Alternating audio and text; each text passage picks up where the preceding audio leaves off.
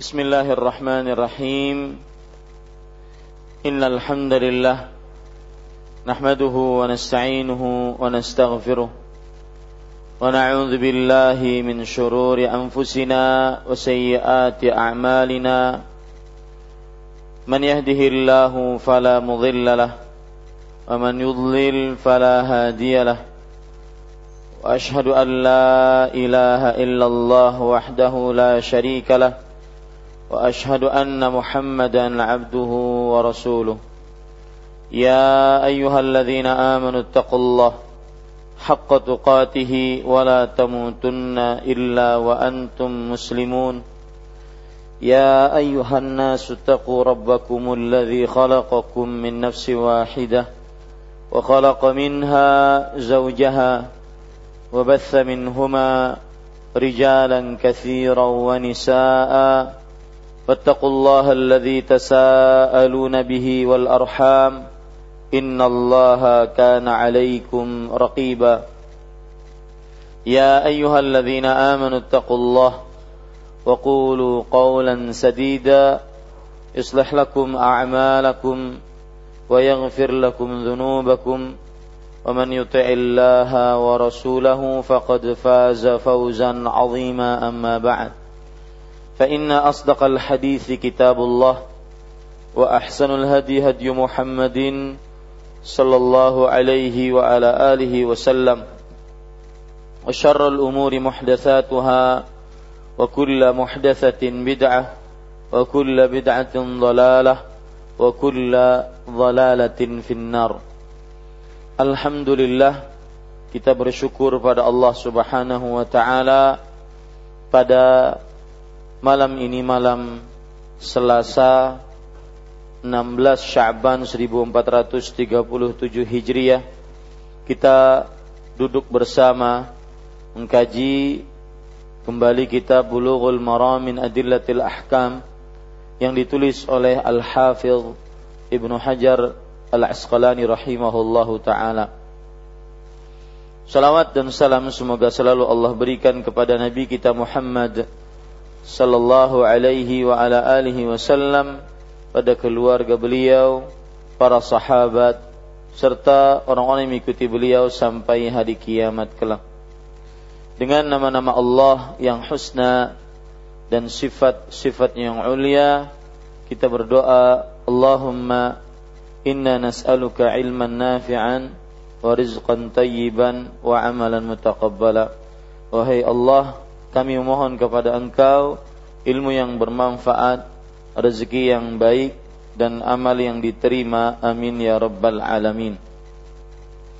Bapak Ibu saudara-saudari yang dimuliakan oleh Allah Subhanahu wa taala, pada kesempatan kali ini kita masih membaca Kitabus Salah, kitab tentang salat Babul Adzan. Dan pada pertemuan-pertemuan sebelumnya kita sudah membahas pendahuluan tentang bab azan. Pada pertemuan kali ini kita membaca hadis yang ke 190 dalam buku terjemahan kita. Penulis rahimahullahu taala berkata, "An Abdullah ibn Zaid ibn Abdir An Abdullah ibn Zaid ibn Abd رضي الله عنه قال طاف بي وأنا نائم رجل فقال تقول الله أكبر الله أكبر. فذكر الأذان بتربيع, بتربيع التكبير بغير الترجيع والإقامة فرادا إلا قد قامت الصلاة. قال فلما أصبحت أتيت رسول الله صلى الله عليه وعلى آله وسلم فقال إنها لرؤيا حق الحديث. أخرجه أحمد وأبو داود وصححه الترمذي وابن خزيمة. وزاد أحمد في آخره قصة بقول بلال في أذان الفجر الصلاة خير من النوم. Para ikhwan yang dirahmati oleh Allah Subhanahu wa taala, hadis yang ke-190 dari Abdullah bin Zaid bin Abdurrabbih radhiyallahu anhu dia berkata ketika tidur saya bermimpi ada seseorang yang mengeliliku mengelilingiku dan berkata hendaknya engkau mengucapkan Allahu akbar Allahu akbar. Lalu ia menyebutkan lafaz azan secara keseluruhan. Yaitu dengan mengulangi takbir empat kali tanpa tarji' yaitu mengulang lagi dua kalimat syahadat dengan suara yang keras setelah mengucapkan keduanya dengan suara yang pelan. Sedangkan iqamah semuanya diucapkan satu kali kecuali kalimat qad qamatis salah. Dia yaitu Abdullah bin Zaid bin Abd Rabbih radhiyallahu anhu berkata ketika pagi harinya aku mendatangi Rasulullah sallallahu alaihi wa ala alihi wasallam kemudian beliau bersabda sesungguhnya itu adalah mimpi yang benar dan seterusnya diriwayatkan oleh Ahmad, Abu Daud dan disahihkan oleh At-Tirmidzi serta Ibnu Khuzaimah. Bapak Ibu saudara-saudari yang dimuliakan oleh Allah Subhanahu wa taala, pada poin ini kita membahas poin pertama yaitu biografi perawi yang meriwayatkan hadis ini. Beliau adalah Abdullah bin Zaid bin Abdi Dan Abdullah ini adalah seorang dari kaum Ansar. Dan beliau ikut peperangan Badar. Kemudian juga ikut perjanjian Aqabah. Dan beliau lah sahabat yang dimimpikan tentang azan pada tahun ke-1 Hijriyah. Pada tahun ke-1 Hijriyah. Dan beliau meninggal pada tahun 32 Hijriyah. Ini adalah Abdullah bin Zaid bin Abdurrabbih Al-Ansari dari kaum Ansar dan pernah mengikuti perang Badar. Termasuk dari sahabat-sahabat yang mulia. Beliau ini Abdullah bin Zaid bin Abdi Rabbih. Kemudian poin yang kedua yaitu makna dari hadis ini. Dari sini disebutkan dari Abdullah bin Zaid bin Abdi Rabbih radhiyallahu anhu dia berkata ketika tidur saya bermimpi. Berarti ini adalah mimpi seorang manusia biasa. Bukan mimpinya seorang nabi. Ketika tidur saya bermimpi. Ini mimpi seorang manusia biasa. Itu sahabat Nabi radhiyallahu anhu. Ada seseorang yang mengelilingiku mengelilingi maksudnya adalah berputar-putar di sekitarku. Berputar-putar di sekitarku. Dan berkata, hendaknya engkau mengucapkan Allahu Akbar, Allahu Akbar. Kata Allahu Akbar, Allah adalah zat yang mempunyai uluhiyah. Dan salah satu nama dari nama-nama Allah Subhanahu wa taala. Dan tidak ada seorang pun yang berhak bernama Allah kecuali Allah. Zat yang mempunyai uluhiyah. Uluhiyah artinya peribadatan, penyembahan. Hanya Allah yang berhak disembah. Dan tidak ada yang pantas bernama Allah kecuali Allah Subhanahu wa taala. Dan ini termasuk nama-nama yang tidak bisa diberikan kecuali hanya kepada Allah Subhanahu wa taala. Sedangkan akbaru ismut tafdhil. Tulisan ismut tafdhil begini. Nanti kita akan banyak mendapatkan itu. Lebih baik saya tulis. Ismut tafdhil. Ismut tafdhil dalam bahasa nahu artinya adalah kata yang menunjukkan lebih atau paling atau disebut dengan kata komparatif. Ismu tafdhil. Di sini kalimat Allahu akbar. Allah sudah kita ketahui tadi. Akbar yang kita bicarakan sekarang. Inilah yang disebut dengan ismu tafdhil. Dari kata kabirun. Yang artinya besar. Kabirun artinya besar, akbaru lebih besar. Kemudian contoh yang lain sagirun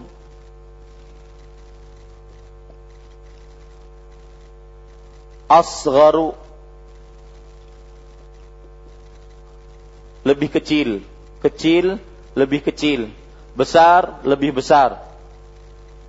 Setiap ada kata yang didahului dengan uh, setiap ada kata yang af'alu maka hampir kebanyakan ini menunjukkan kepada ismut tafdhil. Ini namanya kata yang menunjukkan kepada lebih atau paling. Dan dalam bahasa Arab banyak ini nanti.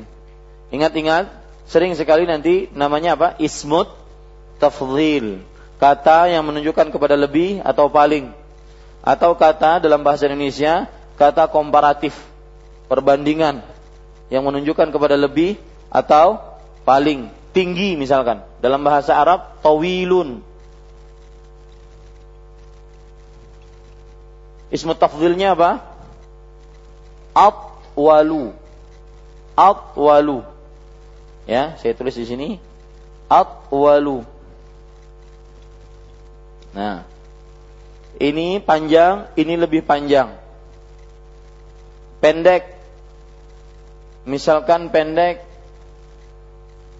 qasirun. Maka ismu tafdilnya aqsaru. Ya, yaknya dihilangkan. Ya, kabirun yaknya ini hilang. Ditambah dengan hamzah di atas alif aksaru ini namanya apa jenis kata ismut tafdhil jangan lupa itu. Nanti di dalam bahasa Arab banyak sekali. Ya ismut tafdhil. Nah Allah Subhanahu wa taala Allahu akbaru. Artinya Allah yang paling besar. Kalau kita terjemahkan dalam bahasa yang lebih bagus Allah maha besar. Ya, sebenarnya artinya adalah Allah yang lebih besar, yang paling besar. Ini para ikhwah dirahmati oleh Allah. Allahu akbar. Allahu akbar. Ingat sekali lagi kata Allah adalah isim kat, nama yang menunjukkan kepada zatul uluhiyah, zat yang mempunyai peribadatan. Zat yang satu-satunya sesembahan dan ibadah hanya diberikan kepada Allah.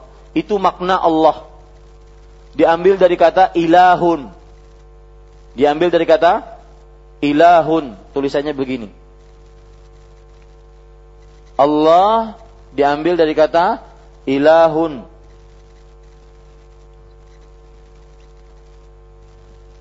Atau ini nama tersendiri, ini nama tersendiri.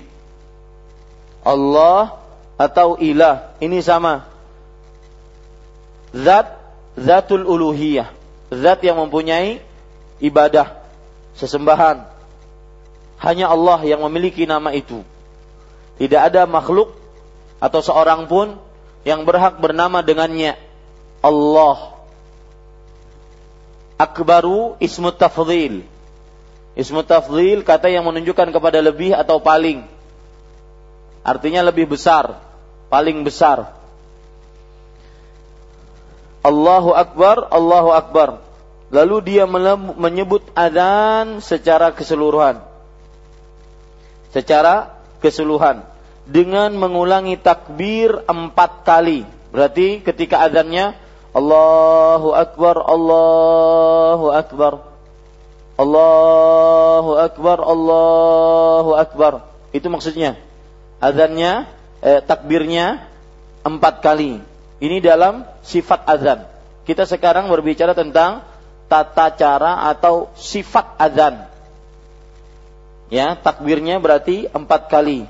Tanpa tarji' tarji' para ikhwan yang dirahmati oleh Allah Subhanahu wa taala yaitu di sini disebutkan mengulangi lagi dua kalimat syahadat dengan suara yang keras setelah mengucapkan kejuanya dengan suara yang pelan. Maksudnya bagaimana? Para ikhwan yang dirahmati oleh Allah Subhanahu wa taala yaitu tanpa tarji'. Tarji' ini adalah kembali kepada syahadat. Kembali kepada syahadat dengan mengangkat suara setelah mengucapkan dua kalimat syahadat tersebut dengan uh, dengan suara yang rendah. Yang mana kalau seandainya ada orang di sampingnya dia mendengar. Bagaimana maksudnya? Para ikhwan yang dirahmati oleh Allah Subhanahu wa taala, lihat di sini dengan mengulangi takbir tanpa taji, yaitu mengulangi lagi dua kalimat syahadat dengan suara yang keras setelah mengucapkan keduanya dengan suara yang pelan. Ini kalau kita azan Allahu Akbar Allahu Akbar Allahu Akbar Allahu Akbar Kemudian kita mengucapkan dua kalimat syahadat dengan suara yang keras. Asyhadu an la ilaha illallah Kemudian suara yang yang uh, rendah. Asyhadu an la ilaha illallah. Asyhadu an la ilaha illallah. Asyhadu an la ilaha illallah. Asyhadu anna Muhammadar Rasulullah. Asyhadu anna Asyhadu anna Muhammadar Rasulullah. Asyhadu anna Muhammad. Itu namanya terjia. Jadi takbirnya empat-empatnya dengan suara yang keras. Ya, takbirnya empat-empatnya dengan suara yang keras. Adapun dua kalimat syahadatnya maka dua kalimat syahadat dia empat juga. Akan tetapi duanya itu rendah suaranya lirih. Asyhadu an la ilaha illallah. Asyhadu an la an la ilaha illallah. Asyhadu an la ilaha empat kan? Betul empat? Tetapi yang satu keras yang satu lirih. Yang satu keras yang satu lirih. Begitu juga asyhadu anna Muhammadar Rasulullah. Asyhadu anna Ashhadu anna Muhammadar Rasulullah. Asyhadu anna Muhammad Ah, paham sekarang caranya itu? Ya. Jadi antara takbir dua kalimat syahadat asyhadu an la ilaha illallah, asyhadu an la ilaha illallah itu empat empat. Cuma takbirnya empat empatnya dengan suara yang keras. Adapun dua kalimat syahadat, ya dua pertama keras, kemudian dua kedua rendah. Ya. Baik asyhadu an la ilaha illallah atau asyhadu anna Muhammadan Rasulullah. Paham ini, Pak? Itu namanya tarji'. Apa arti tarji'? Di sini mengulangi lagi dua kalimat syahadat dengan suara yang keras setelah mengucapkan keduanya dengan suara yang pelan. Ya, setelah mengucapkan keduanya dengan suara yang yang pelan itu namanya apa? Tar tarji'. Toyib. Kemudian para ikhwan yang dirahmati oleh Allah.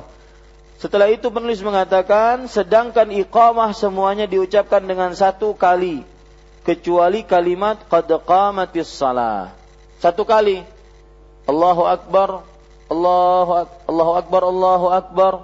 Asyhadu an la ilaha illallah, asyhadu anna Muhammadar Rasulullah. Hayya 'alas salah, hayya 'alal falah. Qad qamatis salah, qad qamatis salah. Allahu akbar, Allahu akbar. La ilaha illallah. Di sini timbul pertanyaan mungkin.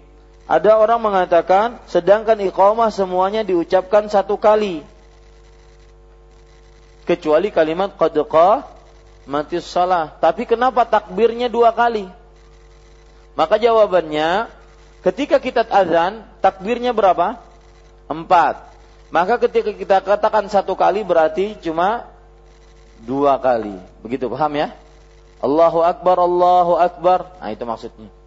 Ketika kita azan, kita azan takbirnya empat kali. Kalau seandainya kita ucapkan satu kali, maka berarti dua. Paham sekarang? Itu komat. Ya, kalau iqamah seperti itu. Kecuali qad qamatis salah, memang ketika azan tidak ada qad qamatis salah, makanya dia satu satu kali.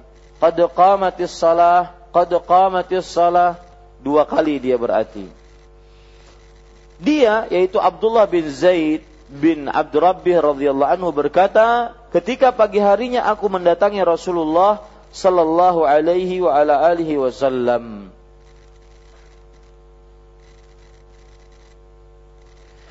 Kemudian pada ikhwan yang dirahmati oleh Allah, lalu Nabi Muhammad SAW bersabda, sesungguhnya itu adalah mimpi yang benar. Para ikhwah, di sini saya ingin menyinggung Ketika Rasulullah SAW didatangi oleh Abdullah bin Zaid, kemudian beliau langsung menimpali. Sesungguhnya itu adalah mimpi yang benar. Di sini menunjukkan bahwa wahyu itu sudah datang duluan kepada siapa? Rasulullah SAW. Jadi penetapan syariat bukan karena mimpi Abdullah bin Zaid. Dan ini bantahan kepada sebagian orang yang mengatakan bahwa penetapan syariat bisa dengan mimpi wali. Bisa dengan mimpi wali. Buktinya Abdullah bin Zaid dibenarkan dia bermimpi oleh Rasulullah Sallallahu Alaihi Wasallam. Jawabannya sebenarnya mudah. Sama. Eh, yang pertama jawabannya adalah ketika Abdullah bin Zaid mengadu bahwasanya beliau bermimpi seperti itu, Rasulullah SAW menimpali. Sesungguhnya itu adalah mimpi yang benar. Artinya sebelum Abdullah bin Zaid datang, Rasulullah SAW sudah diberikan wahyu. Kemudian membenarkan apa yang dimimpikan oleh Abdullah bin Zaid. Itu satu. Yang kedua, ketika Abdullah bin Zaid bermimpi, maka dibenarkan oleh Rasul Shallallahu Alaihi Wasallam. Itu sebagai sebuah syariat. Itu berarti penetapan wahyu dari Allah Subhanahu Wa Taala. Tetapi ketika sekarang orang bermimpi, ya, kemudian dianggap itu sebagai sebuah syariat, siapa yang membenarkan? Hah? Neneknya, Nini Sidin. Ya, nggak ada yang membenarkan. Maka ini tidak benar. Para ikhwan yang dirahmati. Seperti misalkan bermimpi mendapatkan amalan ini, zikir ini, istighfar ini, salawat ini, dan semisalnya. Maka jika tidak ada hadis ataupun ayat Al-Quran yang ada di dalam Al-Quran ataupun hadis-hadis sahih yang sudah disebutkan oleh para ulama di dalam hadis-hadis sahihnya, maka tidak bisa kita terima mimpi tersebut. Meskipun yang mimpi tersebut adalah seorang saleh, seorang alim, ataupun mungkin wali Allah. Ya, atau masih dianggap wali Allah. Masih dianggap kan? Belum pasti. Ini para ikhwan yang dirahmati oleh Allah Subhanahu wa taala. Jadi, perhatikan itu baik-baik karena di apalagi di sana ada hadis tambahan. Eh, ini yang ingin saya sampaikan. Hadis dari uh, riwayat Abdul Razak dalam kitabnya Al-Musannaf. Musannaf Abdul Razak bahwa Umar bin Khattab radhiyallahu anhu ketika bermimpi dengan mimpi yang sama dengan Abdullah bin Zaid, beliau datang kepada Rasul sallallahu alaihi wasallam. Kemudian Nabi Muhammad sallallahu alaihi wasallam menjawab, "Sabaqaka bidzalikal wahyu." Wahyu telah mendahului wahai Umar. Artinya, mimpimu itu hanya sebatas penguat. Wahyu sudah sampai kepadaku. Paham sekarang? Kenapa saya harus menekankan ini? Karena tadi masalahnya ada sebagian orang yang menjadikan mimpi sebagai sebagai syariat. Nah, ini tidak benar. Mimpi tidak bisa dijadikan sebagai syariat. Apalagi misalkan saya bermimpi ketemu Nabi Haidir. Itu bukan Nabi, itu kawan SD. Yang benar itu Khadir. Ya, Khadir alaihi salam. Haidir bukan. Haidir kawan TK ulun. Ini para ikhwan yang dirahmati oleh Allah. Apalagi sampai di dalam mimpi ketemu dengan Nabi Khadir tadi, dia mengatakan sholat nggak wajib, istighfar sekian kali, puasa di uh, nisfu Sya'ban sekian gitu. Ya. Maka ini tidak benar. Artinya kalau ada mimpi tersebut yang belum ada disebutkan dalam Al-Qur'an ataupun hadis Rasul sallallahu wasallam wa barakatuh alaih, maka ini tidak benar. Ya, ini harus kita jelaskan. Karena para ulama menjelaskan bahwasanya ru'ya ghairul anbiya la tu'man minal khata. Artinya, mimpi selain nabi itu tidak bisa aman dari kesalahan. Karena yang mimpi nabi saja yang merupakan kesalahan eh, apa? kebenaran wahyu dari Allah Subhanahu wa taala. Kenapa mimpi Nabi Muhammad wasallam atau mimpi para nabi itu wahyu? Karena wa ma yantiqu 'anil hawa in huwa illa wahyun yuha. Nabi Muhammad SAW tidak mengucapkan sesuatu dari hawa nafsunya kecuali adalah wahyu yang diwahyukan oleh Allah Subhanahu wa taala. Insya Allah bisa dipahami ini, terutama tadi azan yang disebut dengan tarji'. Ya, yang disebut dengan tarji'. Mungkin ada yang memahami juga terbalik. Terbalik. Misalkan uh, asyhadu an la ilaha illallah. Asyhadu an la ilaha illallah. Baru dia tinggi. Asyhadu an la ilaha illallah. Asyhadu an la ilaha illallah. Tarji' itu artinya apa sih? Kembali. Ya, kembali. Kata mereka yang ber, yang beradam seperti ini, setelah suara yang lemah, maka dia kembali tinggi. Jadi kalau Anda mendengar, catat saja lebih baik, biar Bapak dan Ibu tidak lupa. Tarji' itu erat kaitannya dengan ucapan dua kalimat syahadat, begitu. Biar tidak lupa. Tarji' kata tarji' erat kaitannya dengan ucapan dua kalimat syahadat.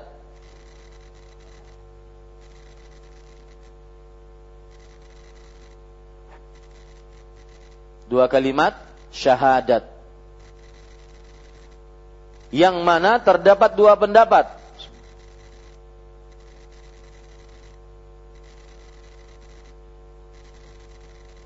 Pertama, atau pendapat pertama, mengeraskan kalimat syahadat lalu merendahkannya. Yang kedua, merendahkan kalimat syahadat lalu mengeraskannya.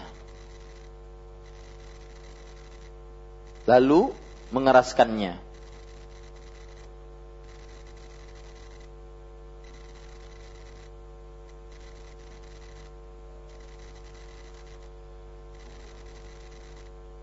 Ya, paham sekarang? Itu tarji', ya. Catat lagi, adapun tarbi' tulisan Arabnya tarji' dengan tarbi'. Ini istilah-istilah dalam ilmu adzan. Ya, ini istilah-istilah dalam ilmu adzan. Tarji' dengan tarbi'. Nanti ada lagi taswib. Beda lagi, setelah ini kita akan bicarakan. Yang pertama tadi apa? Tarji'. Apa itu tarji'? Tarji' adalah mengulang dua kalimat syahadat Tulisan Arabnya begini.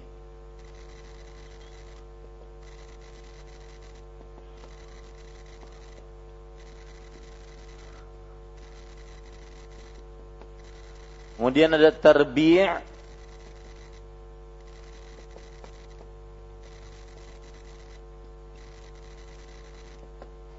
Kemudian ada taswib.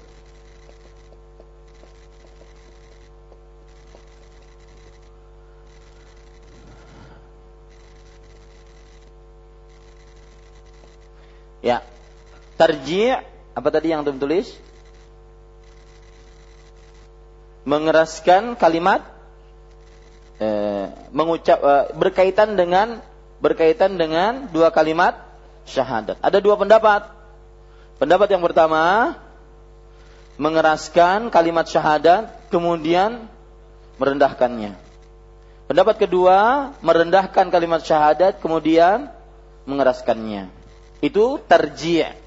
Tarbi' adalah mengucapkan mengucapkan kalimat-kalimat azan empat kali. Mengucapkan kalimat-kalimat azan empat kali.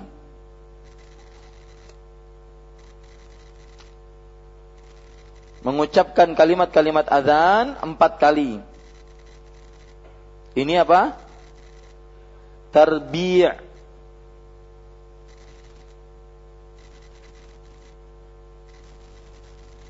Kemudian ada taswib.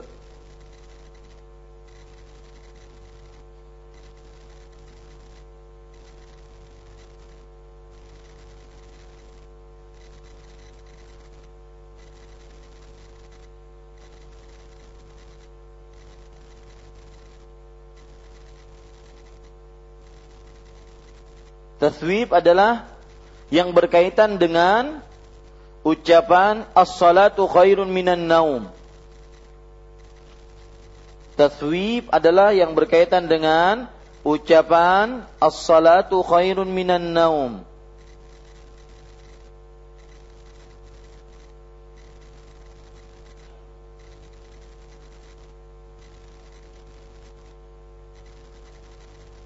Ya. Kita lanjutkan sekarang. Saya akan contohkan azan dari awal sampai akhir pada hadis ini. Allahu akbar Allahu akbar Allahu akbar Allahu akbar Kita memakai pendapat yang pertama apa? mengeraskan. Ashadu an la ilaha illallah. Ashadu an la ilaha illallah. Ya. Saya ulangi. Ashadu an la ilaha illallah. Ashadu an أشهد أن لا إله إلا الله أشهد أن لا إله إلا begitu ya mengeraskan setelah eh, eh, mengeraskan kemudian setelahnya melirihkan Ashhadu anna Muhammadar Rasulullah Ashhadu anna أشهد أن محمد رسول الله أشهد أن محمد رسول Ini pendapat yang yang pertama. Ada yang kebalikannya, yaitu setelah takbir empat kali maka suaranya lirih. Dua kalimat syahadatnya. Asyhadu an la ilaha illallah. Asyhadu an la ilaha illallah. Asyhadu an la ilaha illallah. Terus begitu. Asyhadu anna Muhammad Rasulullah juga begitu. Ini adalah yang disebut dengan apa? Tar tarji'. Sedangkan takbir empat kali tadi disebut dengan apa? Tarbi' empat dari dari kata-kata rubu' atau arba'ah empat. Ya, ini para ikhwan yang dirahmati oleh Allah Subhanahu wa taala. Paham sekarang? Sedangkan ucapan-ucapan lainnya semuanya seperti habis itu apa? Hayya 'ala salah. Hayya 'ala salah. Itu dua. Ya. Hayya 'alal falah. Hayya 'alal falah. Allahu akbar, Allahu akbar. La ilaha illallah. Itu berarti yang terbi' pada takbir cuma apa? Yang pertama. Betul? Ya, seperti itu azannya. Pada pada hadis ini. Pada hadis ini. Ini para ikhwan yang dirahmati oleh Allah Subhanahu wa taala. Kemudian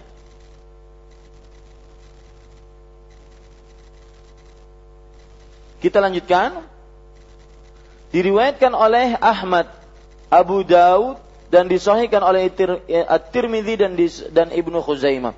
Hadisnya sahih tidak ada keraguan di dalamnya. Bahkan para ulama mengatakan ya, para ulama mengatakan seperti Imam Hakim tadawalahu al ul Islam bil qabul. Artinya, hadis ini berputar di tengah-tengah para ahli Islam dengan penerimaan. Kalau bahasa yang mudah diterjemahkannya, hadis ini diterima oleh para ahli fikih Islam. Walam yukharaj fis sahihain. Tapi tidak disebutkan hadis ini dalam Sahih Bukhari, Sahih Muslim.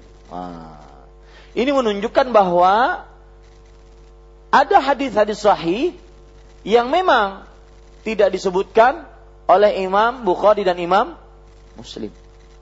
Jadi eh, kita harus pahami baik-baik, Sahih Bukhari, Sahih Muslim, kitab dua kitab ini tidak mencakup seluruh hadis sahih.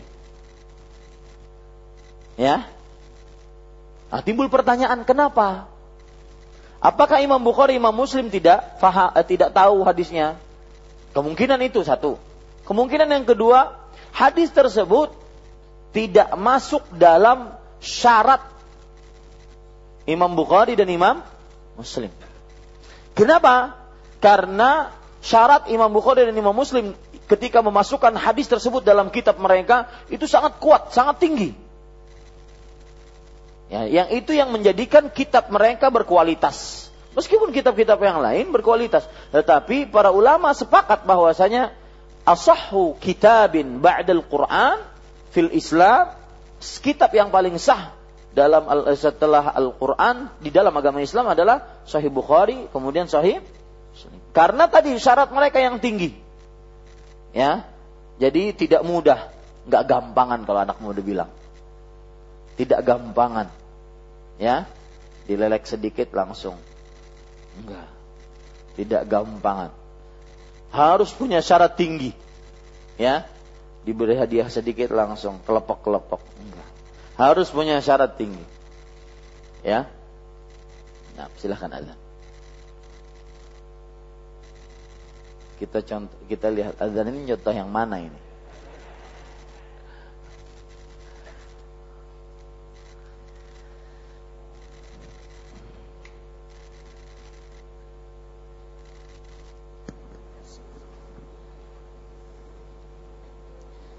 الله أكبر الله أكبر.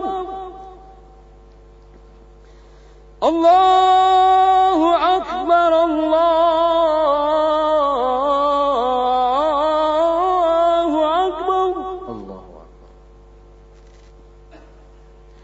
أشهد أن لا إله إلا الله.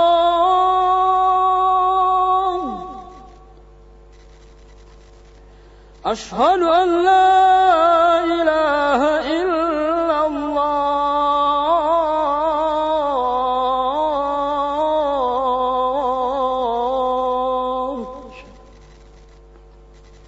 أشهد أن محمد رسول الله.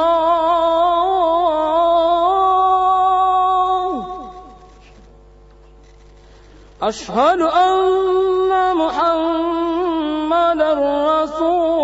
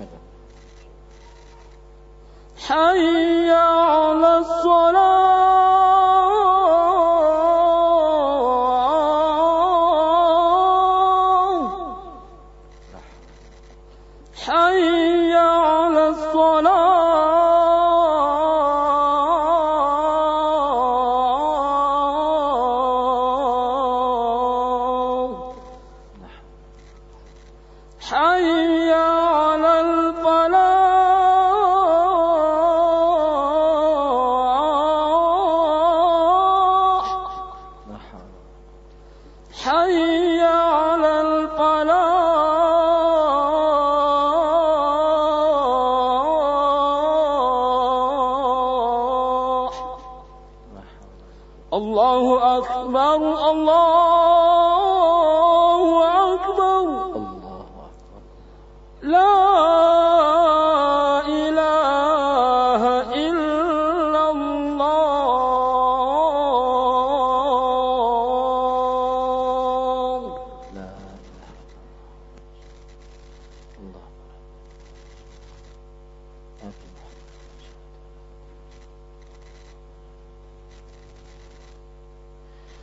Musa nyari aman beliau. Ya. Ya sahih itu betul tadi yang disebutkan tadi tidak mengapa. Eh, kemudian kalau kita lihat contoh tadi yaitu setelah takbir empat kali, kemudian setelah itu syahadat. Bisa syahadatnya itu dengan suara yang rendah, kemudian tinggi. Ya, asyhadu an illallah. Asyhadu an la ilaha illallah. Kemudian rendah lagi, asyhadu an la ilaha illallah. Asyhadu an la ilaha illallah. Baru rendah lagi asyhadu anna Muhammadar Rasulullah.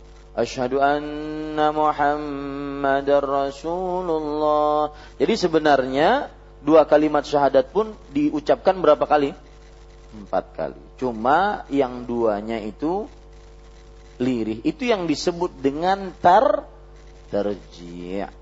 Ya. Taib. Tadi tambahkan para ikhwah taswib.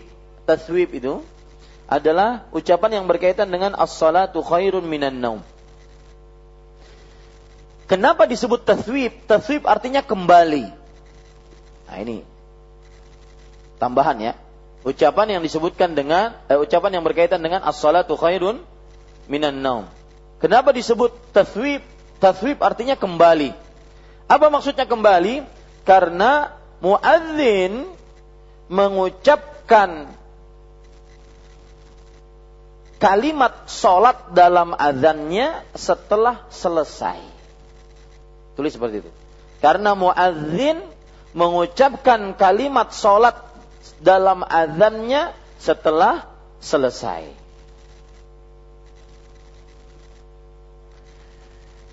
Coba saya contohkan. Nah, sudah ditulis? Karena muadzin mengucapkan kalimat sholat setelah azannya, eh setelah apa? dalam azannya setelah selesai. Contohnya, Hayya 'ala salah. Hayya 'ala salah. Hayya 'ala falah. Hayya 'ala falah. Nah, ini kan hayya 'ala salah, kemudian hayya 'al falah. Salatnya kan sudah selesai nih. Baru setelah itu mendapatkan kemenangan falah ya kan?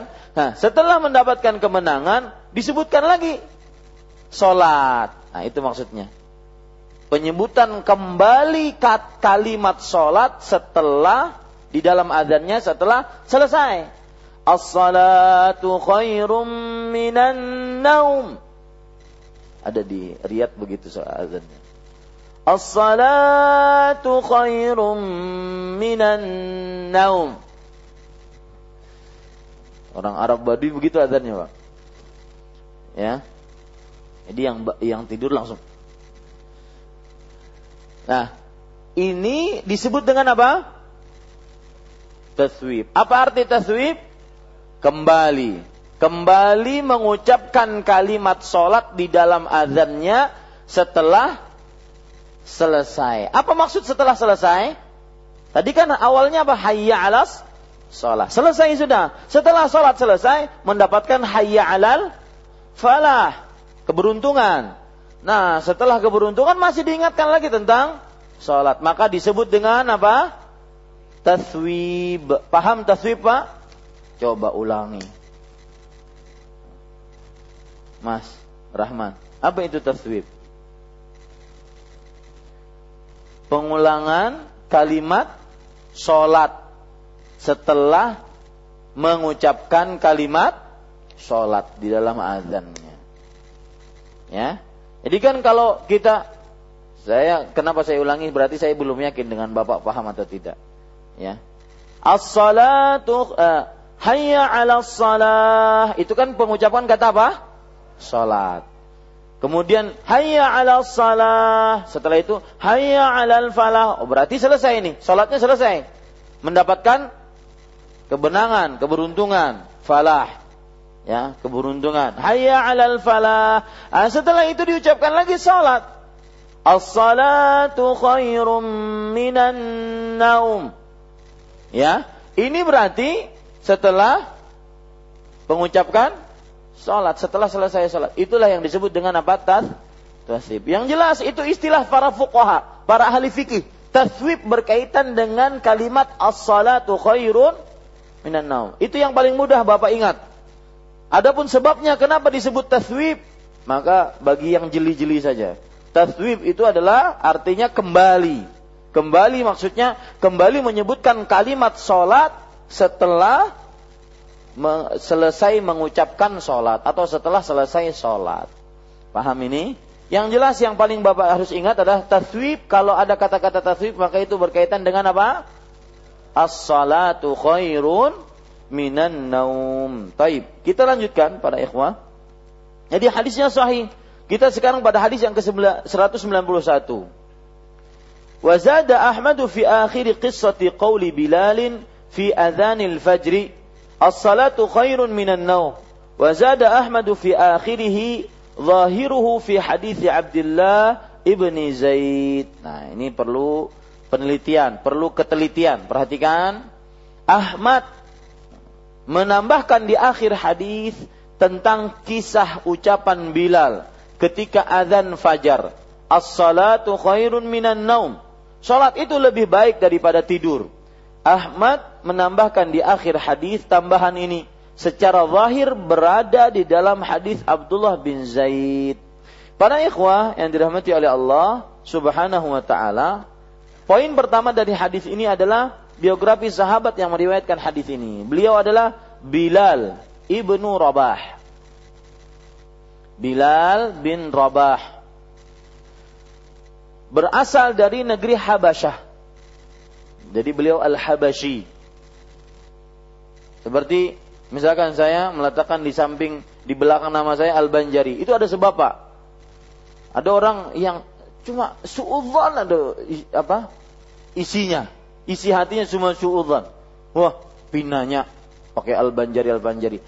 Nama Ustadz Ahmad Zainuddin itu ada tiga ulun rancak bananta salah.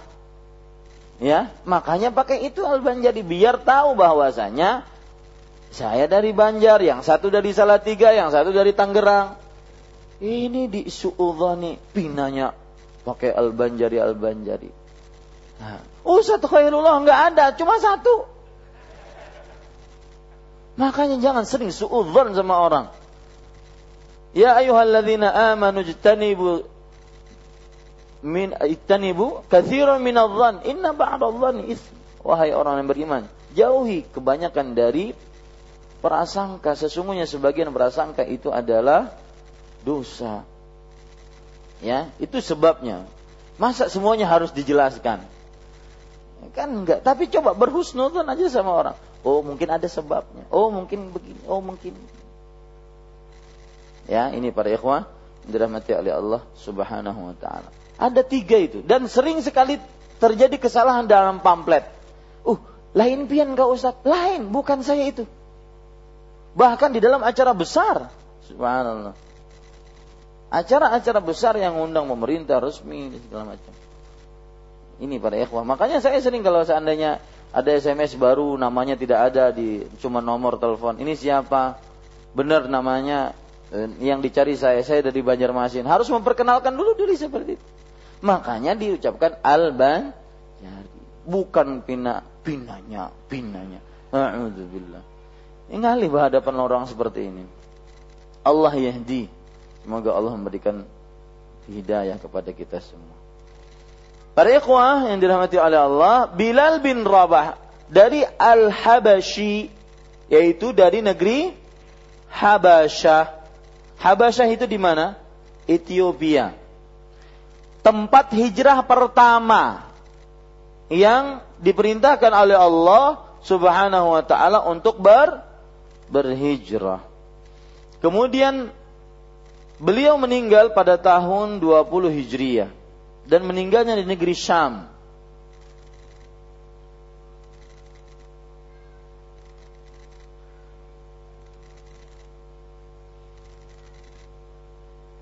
Kunyah beliau Abu Abdullah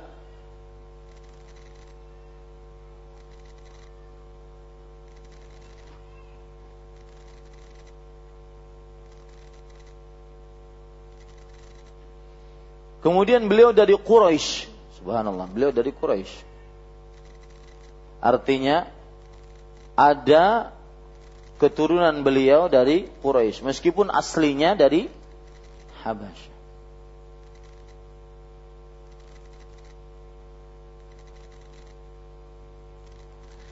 Dan beliau adalah mantan budak dan muadzin Rasulullah sallallahu alaihi wa ala alihi wasallam.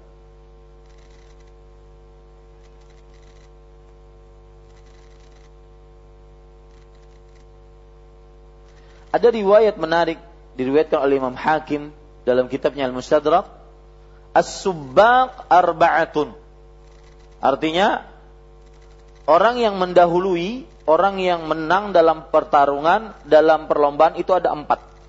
Ana sabiqul Arab. Aku adalah kata Rasulullah SAW orang pendahulu bangsa Arab. Wa Salman sabiqul Furs. Dan Salman adalah pendahulu orang yang masuk Islam dari negeri Persia. Wa Bilal sabiqul Habasyah. Bilal adalah pendahulu yang masuk Islam dari negeri Habasyah. Wa Suhaib sabiqur Rum. Dan Suhaib adalah orang yang pendahulu masuk Islam dari negeri Romawi. Ini pendahulu-pendahulu semua. Ya, ini uh, hal yang sangat menarik. Kemudian para ikhwan yang dirahmati oleh Allah Subhanahu wa taala, uh, termasuk dari keutamaan Bilal, beliau adalah orang-orang yang pertama kali masuk Islam. Orang yang pertama kali masuk Islam. Di antaranya hadis riwayat Imam Muslim yang menunjukkan akan hal ini. Sa'ad bin Abi Waqqas radhiyallahu anhu bercerita, "Kunna sittatu nafar." Kami berjumlah enam orang. Jadi muslim pada saat itu cuma enam orang. Coba bayangkan, subhanallah. Gimana? 14 abad yang lalu. Sekarang sudah hampir 1.6 miliar. Enam orang. Maka jangan pernah remehkan yang sedikit. Mungkin yang sedikit itu akan menjadi bukit. Jangan pernah remehkan amal walau sekecil apa pun. Faqala al-musyrikun maka orang-orang musyrik berkata, "Utrud haula'i anka, fala yajtari'una alaina." Wahai Muhammad sallallahu alaihi wasallam, ini usir enam orang ini. Jangan sampai dia lancang kepada kami. Orang-orang musyrik, Quraisy, pemuka agama, eh pemuka masyarakat. Ya. Jangan sampai lancang kepada kami. Wa kuntu ana wa Ibnu Mas'ud wa Bilal wa rajul min Hudzail wa akharan. Lihat. Kata Sa'ad bin Waqqas, pada waktu itu siapa yang enam itu? Aku, Abdullah bin Mas'ud, Bilal, kemudian satu orang dari Hudzail dan dua orang lainnya. Ini berarti enam orang ini adalah enam orang-orang yang awal-awal masuk Islam. Turunlah surat Al-An'am ayat 52. Allah berfirman, "Wala tatrudil ladzina yad'una rabbahum bil ghadati wal 'ashiyyi yuriduna wajha." Jangan engkau usir orang-orang yang berdoa kepada Rabbnya di pagi dan sore hari menginginkan wajah Allah Subhanahu wa taala. Ini menunjukkan bahwa Bilal mempunyai keutamaan, beliau adalah orang-orang yang termasuk orang-orang pertama masuk Islam. Makanya seluruh peperangan yang diikuti oleh Rasulullah SAW diikuti oleh Bilal. Ya, seluruh peperangan yang diikuti oleh Rasulullah SAW diikuti oleh Bilal. Keutamaan lain dari Bilal radhiyallahu an adalah beliau di disaksikan oleh Rasulullah sebagai penghuni surga. Kemudian keutamaan yang lain yang dimiliki oleh Bilal adalah yaitu perkataan Umar bin Khattab radhiyallahu anhu tentang Bilal. Dalam hadis riwayat Bukhari, Umar bin Khattab berkata, Abu Bakrin sayyiduna wa a'taqa sayyidana. Abu Bakar pemimpin kita, kata Umar bin Khattab. Dan telah memerdekakan pemimpin kita. Ini yang berkata siapa? Umar. Kalau yang berkata Ahmad Zainuddin nggak ada nilainya ini. Yang berkata Umar. Ya, yang berkata Umar. Uh, kadang Bapak Ibu, saudara-saudari, orang yang gila hormat itu sebenarnya dia sedang tidak tahu diri. Ketika saya berhadapan dengan bapak-bapak, mungkin bapak tahu saya ngajar di sini, mungkin bapak menghormati. Tapi kalau seandainya saya berhadapan dengan orang biasa yang tidak tahu siapa saya, maka pada saat itu orang akan biasa saja berhubungan dengannya, dengan saya. Betul? Nah, begitulah manusia. Maka jangan tergiur dengan pujian atau jangan sedih dengan celaan manusia. Yang penting arzi rabbak. Cari ridho Rabb. Itu yang paling Ya. Nah, para ikhwan yang dirahmati oleh Allah Subhanahu wa taala, lihat Bilal yang mengatakan ini Umar, seorang Umar. Yang mana Rasulullah SAW mengatakan, "Lau kana ba'di nabiyyun lakana Umar." Kalau seandainya ada nabi setelahku, maka dia adalah Umar bin Khattab. Maka yang mengatakan ini Bilal, Abu Bakrin sayyiduna wa a'taqa sayyidana. Abu Bakar adalah pemimpin kita dan telah memerdekakan pemimpin kita. Kemudian para ikhwan yang dirahmati oleh Allah Subhanahu wa taala, tetapi sebenarnya ini termasuk keutamaan Umar. Dari sisi mana, Pak? Hah? Tawadhu'nya Umar. Benar. Pokoknya janji Allah itu tidak pernah dipungkiri Allah. Man tawadhu'a lillahi rafa'ah. Siapa yang merendahkan diri karena Allah, bukan karena manusia, karena ada kadang-kadang orang yang tawaduknya semu. Misalkan dihidangkan, wah makanan mewah. Nah ini seadanya aja nah. Mewah, seadanya apa mewah? Ya, silahkan singgah di gubuk kami. Gubuk rumah kayak ganal yang gubuk kayak apa itu? Ya, enggak boleh. Ini para ikhwan yang dirahmati oleh Allah Subhanahu wa taala. Jadi ini tawadhu'nya Umar. Man tawadhu'a lillahi raf'a. Siapa yang bertawadhu karena Allah, Allah akan meninggikannya. E, Bapak Ibu, saudara-saudari, saya sangat memperhatikan biografi-biografi ini. Ini jujur saya sengaja. Karena sebagian ada yang mengomentari kajian-kajian kitab di Banjarmasin ini. Ustadz, kajian kitab membosankan, apalagi kitab segini Kitab Toharoh selesai dua tahun. Kitab Sholat selesai berapa tahun Ustaz? Mungkin saya mati duluan belum selesai ini Ustaz. Ya, lebih baik kita ke kajian tematik saja. Maka kita gabung bisa. Demi Allah tidak ada yang e, dalam belajar ilmu itu lebih kita lebih mumpuni ilmunya kalau kita belajar kitab. Kalau hadir selalu. Kalau satu kali hadir, tiga bulan libur, ini tidak mumpuni. Ya, nah para ikhwan yang dirahmati oleh Allah Subhanahu Wa Taala.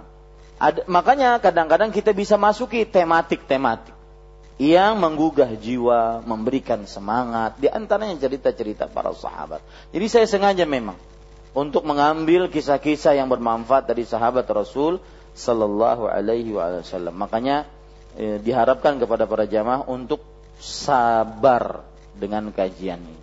Ustaz, hadisnya belum dibaca, terlalu banyak cerita sana sini. Memang sengaja. Ya. Lihat yang lain para ikhwan yang dirahmati oleh Allah Subhanahu wa taala. Yang masuk keutamaan Bilal adalah semangat beliau untuk berjihad semenjak beliau masuk Islam. Semangat beliau untuk berjihad semenjak beliau masuk Islam. Disebutkan dalam riwayat Bukhari Bilal berkata kepada Abu Bakar ini Siddiq radhiyallahu anhu, in kunta innama ishtaraitani li nafsika fa amsikni wa in kunta innama ishtaraitani lillah fada'ni wa amali lillah. Allahu akbar. Wahai Abu Bakar kalau ketika engkau memerdekakan aku untuk dirimu maka silahkan pakai aku.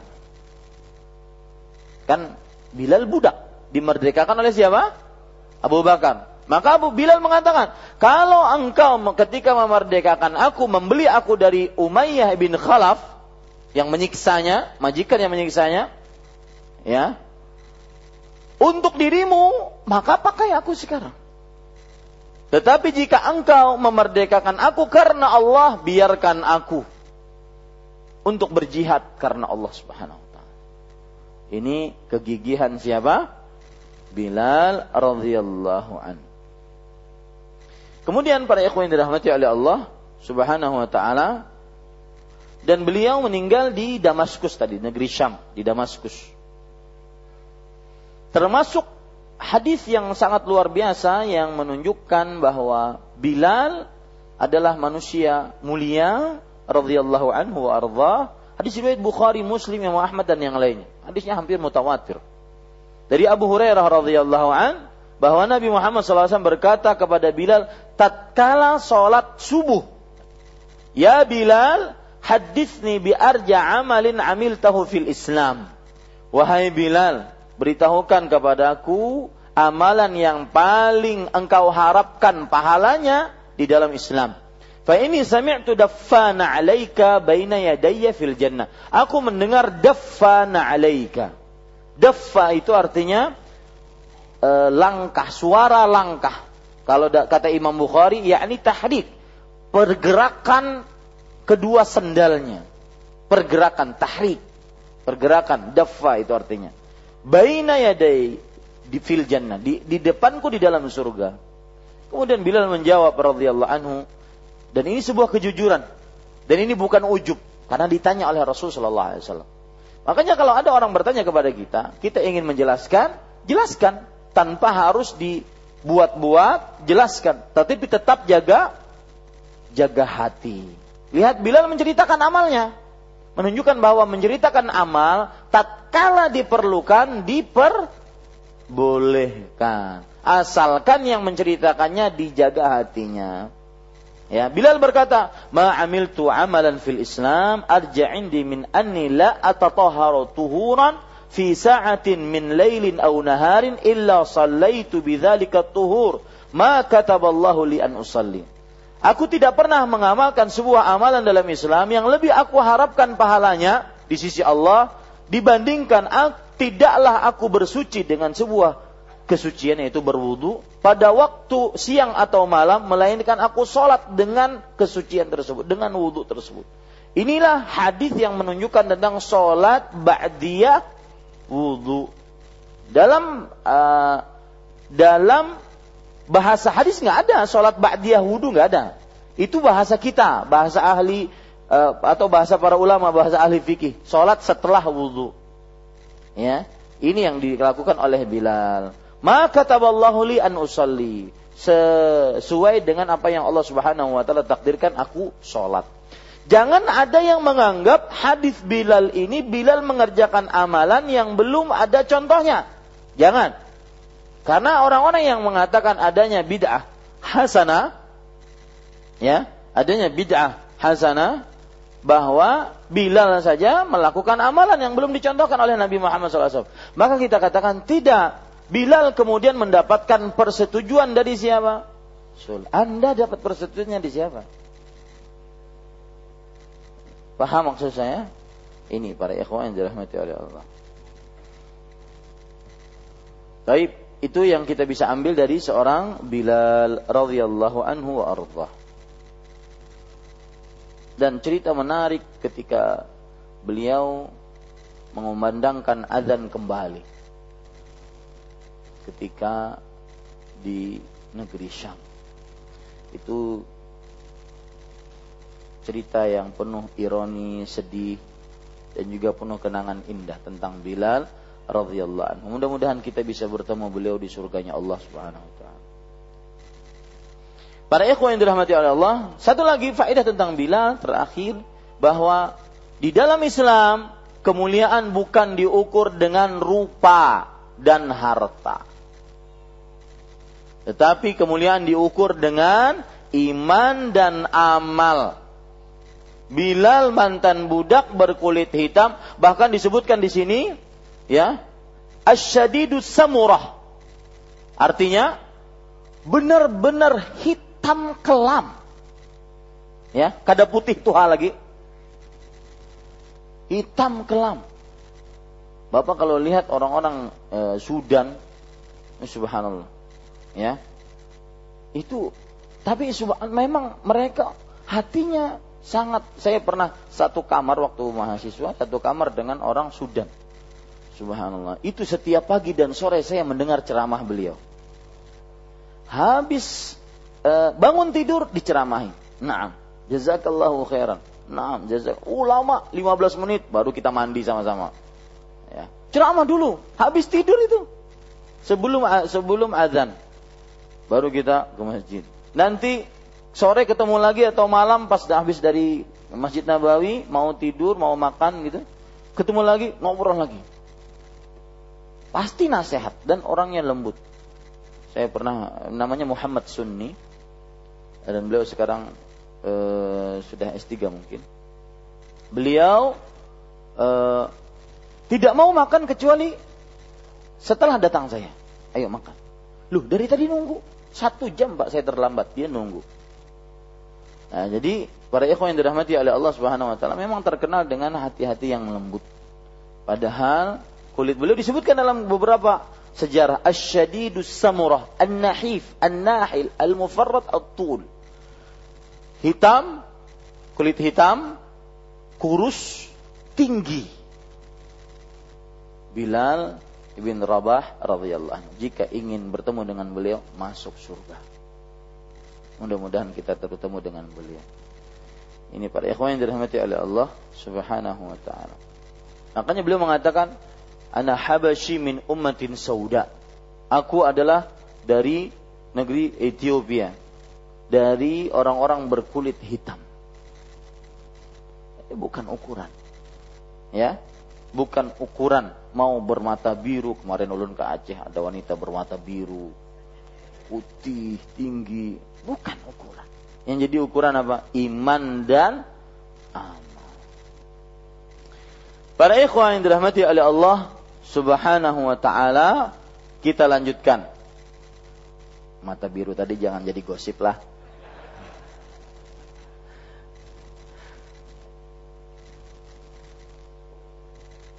Sampai mana tadi?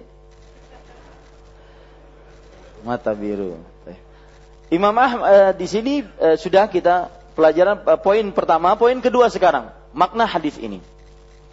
Ahmad, Ahmad di sini siapa maksudnya? Imam Ahmad ibnu Hanbal rahimahullah taala yang meninggal pada tahun 241 hijriah dan beliau dari Syaibani.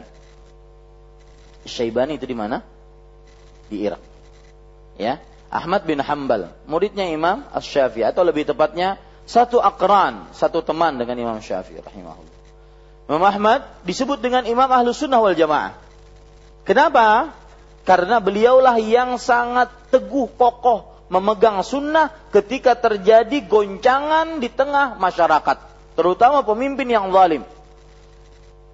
Jadi pada waktu itu ada namanya khalifah yang bernama Al-Mansur. Dia terasuki pikiran-pikiran Mu'tazilah. Orang yang mendewakan akal. Orang yang mendewakan akal ini mengatakan Al-Quran yang kita baca bukan kalamullah, bukan sifat Allah. Tetapi dia adalah makhluk yang Allah ciptakan, kayak kita. Dan ini pendapat keliru, bertentangan dengan pendapatnya ahlu sunnah wal jamaah. Ahlu sunnah wal jamaah mengatakan bahwa Quran adalah kalamullah, sifatnya Allah, bukan makhluk. Nah, Imam Ahmad tegar dengan pendapat itu, meskipun di penjara, meskipun disiksa. Makanya beliau mendapatkan apa? Gelar Imam Ahlus Sunnah. Jadi kalau ditanya, kenapa Imam Ahmad mendapatkan gelar Imam Ahlus Sunnah wal Jamaah, bukan imam-imam yang lain, bukan Imam Syafi'i, bukan merendahkan imam yang lain, tetapi berkenaan dengan fitnah tadi. Berkenaan dengan ujian dan kegentingan pada waktu itu. Imam Ahmad tetap berpegang teguh meskipun di penjara, meskipun disiksa, bahkan diceritakan bahwa pukulan yang dipukulkan ketika beliau disiksa, itu kalau dipukulkan kepada 70 kuda, 70 kuda itu mati. Tapi beliau tetap teguh. Ya, tetap teguh. Makanya disebut dengan Imam Ahlus Sunnah wal Jamaah. Ini penyebabnya. Ya, Bukan berarti yang lain-lain nggak ahlu sunnah wal jamaah, nggak imam, bukan. Tetapi lebih dikaitkan dengan cerita tadi. Nah, Imam Ahmad mempunyai kitab namanya Al-Musnad. Ya, Musnad Imam Ahmad rahimahullah taala. Imam Ahmad menambahkan di akhir hadis, maksudnya di sini kan ada riwayatnya Imam Ahmad, Imam Abu Daud, Imam Tirmidzi. Nah, dalam melafat Imam Ahmad menambahkan di akhir hadis tentang kisah ucapan Bilal ketika azan fajar ketika azan fajar. Para ikhwan yang dirahmati oleh Allah, kita tahu Bilal azan fajar itu pas fajar apa? Pertama atau kedua? Sodik atau kadib? Ka? Kadib. Dengan berdasar hadis sebelumnya. Bahwa jangan kalian tertipu dengan azannya Bilal. Karena sesungguhnya dia mengumandangkan azan di waktu di waktu ma, malam, belum masuk waktu subuh. Nah, kalau sudah dipahami itu, tentang kisah ucapan Bilal ketika adzan fajar, as-salatu khairun minan naum. Berarti ucapan as-salatu khairun minan naum itu pada adzan yang ke pertama. Kalau Bilal yang mengumandangkan adzannya. Adzan pertama kapan? Yaitu ketika fajar kadhib satu jam sebelum azan, eh, satu jam sebelum fajar sahabat. Paham ceritanya sampai sini? Ya, karena di sini disebutkan tentang kisah ucapan Bilal ketika azan fajar. Ya, as-salatu khairun minan naum. Ini salah satu dalil yang dipakai oleh sebagian ulama bahwa sebagian ulama berpendapat ucapan as-salatu khairun minan naum itu dibaca tatkala azan pertama. Kenapa? Karena yang mengumandangkan azan siapa? Bilal. Dan Bilal azannya di azan pertama. Ya, ini para ikhwan yang dirahmati oleh Allah Subhanahu wa taala.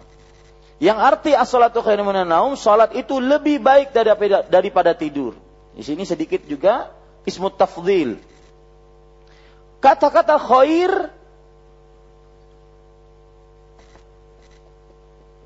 Ini sebenarnya ismu tafdhil. Oh Ustaz, mana alifnya? Kan tadi ada akbaru, ada apa lagi? Asgharu, ada alif, alif semua di ada alif di eh, hamzah di atas alif, hamzah di atas alif. Paham? Aturan kan ismu tafdhilnya apa? Akh yaru. Nah. Makanya ada nama akhyar. Ada nama akhyar di sini. Eh? Abahnya ada? Mana abahnya? Oh ya, akhir. Ustadznya mana Ustadz? Ustadz kita itu perlu disupport tuh, pemalu sekali. Ya, mudah-mudahan dapat jodoh yang baik. Pada ikhwah akhyaru. Ya, akhyaru. Ini sebenarnya begini tulisannya. Khair ini. Lalu Ustadz kenapa menjadi khair?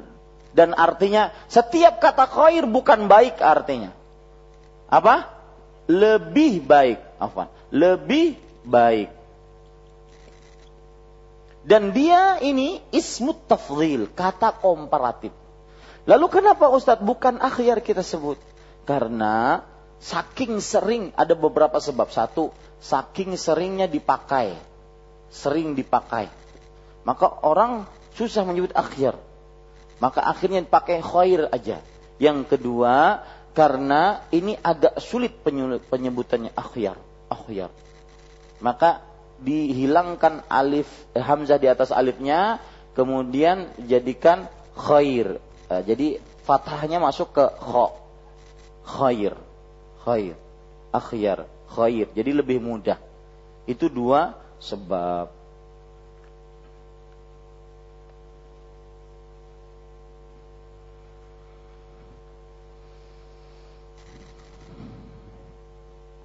Ya, Sholat, makanya kita lihat artinya. Sholat itu lebih baik. Nah, gitu. Khair. Aturan kalau seandainya khair itu cuma katanya ba, artinya baik, berarti sholat itu baik dari teori tidur. Enggak, ini lebih baik dari tidur. Jadi yang perlu dicatat apa Ustadz? Khair itu ismut tafdil, itu catat tuh. Khair itu adalah ismut tafdil. Kata yang menunjukkan kepada baik, eh, lebih baik.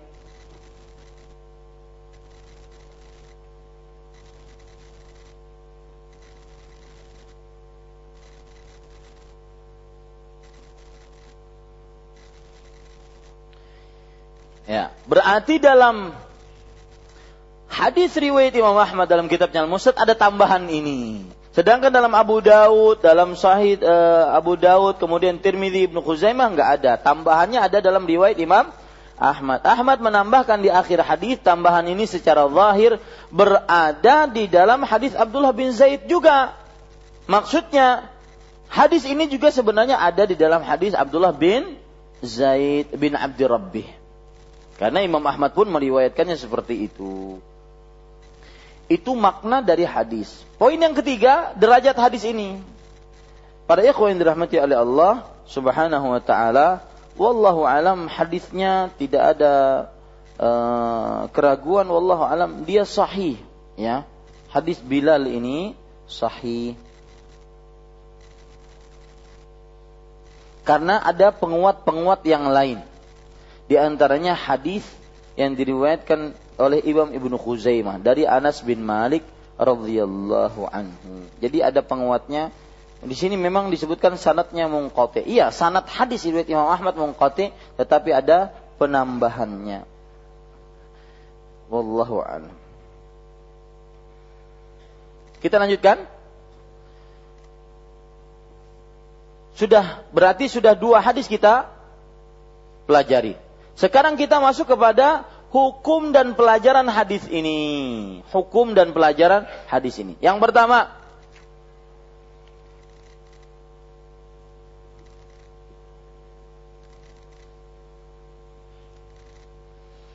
Yang pertama yaitu hadis tentang azan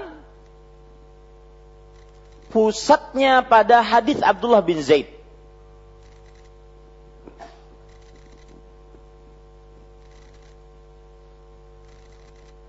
Hadis tentang azan pusatnya pada hadis Abdullah bin Zaid. Makanya Imam Tirmidzi mengatakan, "Wala na'rifu alahu 'anin Nabi sallallahu alaihi wasallam syai'an asah yasihu illa hadzal hadis al-wahid fil adzan." Dan kami tidak mengetahui bahwa Abdullah bin Zaid memiliki satu hadis yang sahih dari Nabi Muhammad sallallahu alaihi wasallam kecuali satu hadis ini saja tentang azan. Satu hadis ini saja tentang azan. Jadi pusat dari hadis azan adalah Abdullah bin Zaid. Kemudian pelajaran yang kedua dari hadis ini yaitu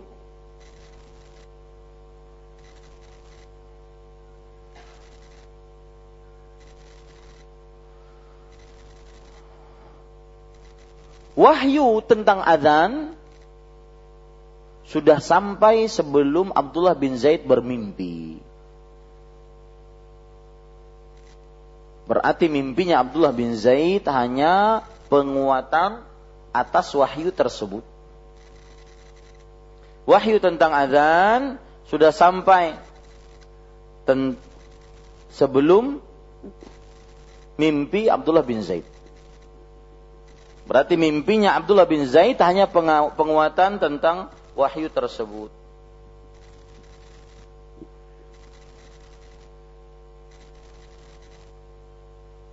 Kemudian pelajaran selanjutnya kita bisa ambil dari hadis ini adalah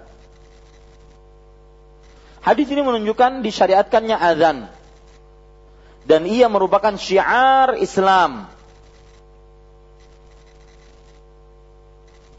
syiar Islam. Dan pemberitahuan kepada kaum muslimin tentang sholat. Tentang masuk waktu sholat.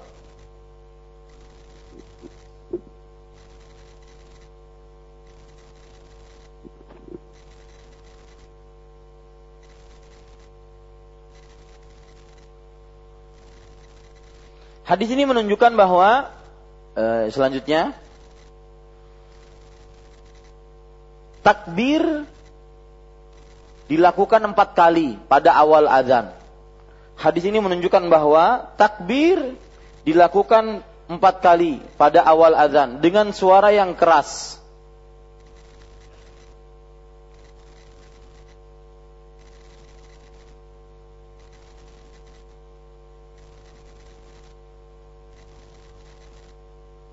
Kemudian hadis ini menunjukkan bahwa lafat iqamah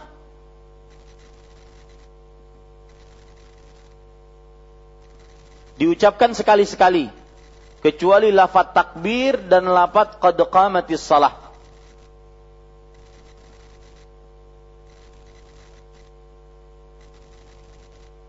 Hadis ini menunjukkan bahwa lafat iqamah diucapkan sekali-sekali kecuali lafat takbir yaitu Allahu Akbar dan lafat qad qamatis salah.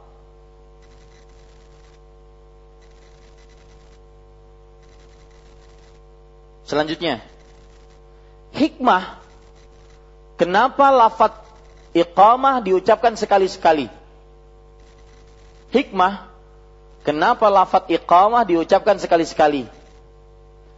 Karena orang-orang sudah hadir karena orang-orang sudah hadir di masjid, jadi tidak perlu diulang-ulang. Orang-orang sudah hadir di masjid.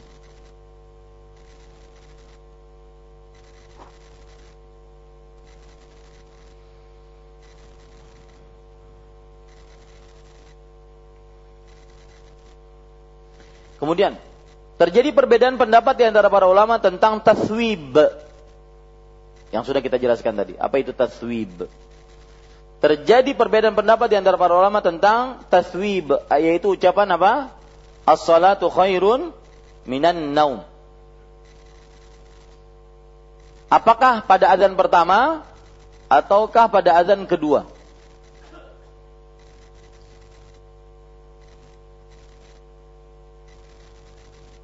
Apakah pada azan pertama ataukah pada azan kedua?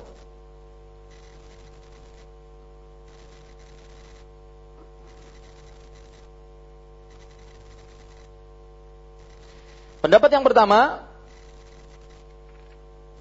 yaitu dia di azan pertama. Dan ini pendapatnya mazhab sebagian mazhab Hanabilah. Sebagian mazhab Hambali.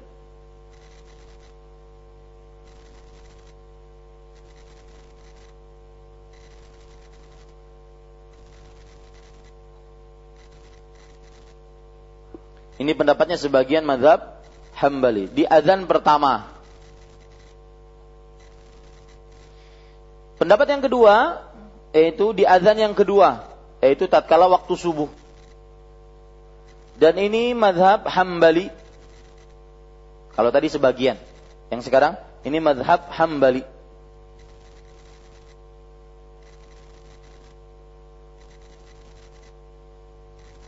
Dan fatwa dari Syekh bin Baz dan Syekh Utsaimin rahimahullahu taala. fatwa dari Syekh bin Baz dan Syekh Al-Utsaimin rahimahullahu taala.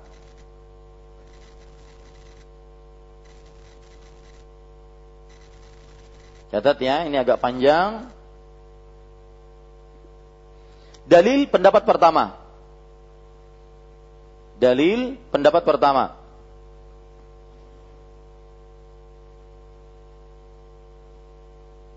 Yaitu pendapat pertama apa tadi? pada azan pertama. Hadis riwayat Imam Abu Daud. Hadis riwayat Imam Abu Daud. Yang berbunyi eh, dari sahabat Abu Mahzurah radhiyallahu anhu. Abu Mahzurah. Abu Mahzurah. Beliau berkata, kuntu uadzinu li Rasulillah sallallahu alaihi wasallam wa kuntu aqulu fi adzanil fajril awal hayya 'ala falah as-salatu khairun minan naum as-salatu khairun minan naum Allahu akbar Allahu akbar la ilaha illallah Kata Abu Mahdzurah radhiyallahu anhu, aku mengumandangkan azan di zaman Rasul sallallahu alaihi wasallam dan aku senantiasa mengucapkan di azan yang pertama. Lihat kata-kata pertama. Di azan yang pertama, ucapan hayya 'alas salah, as-salatu khairun minan naum, as-salatu khairun minan naum, Allahu akbar, Allahu akbar, la ilaha illallah. Ini hadis pertama. Ya. Hadis yang kedua, para ikhwan yang dirahmati oleh Allah Subhanahu wa taala, yaitu hadis dari Abdullah bin Umar radhiyallahu anhu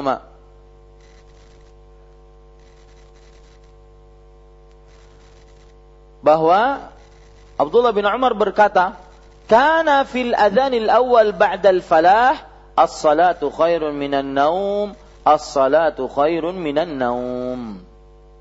Artinya bahwa adzan pertama setelah lihat kata-kata pertama juga. Adzan pertama setelah ucapan as-salat uh, hayya 'alal falah adalah ucapan as-salatu khairun minan naum, as-salatu khairun minan naum. Ya, ini dalil-dalil mereka para ikhwan yang dirahmati oleh Allah Subhanahu wa taala. Dalil pendapat kedua sekarang. Dalil pendapat kedua.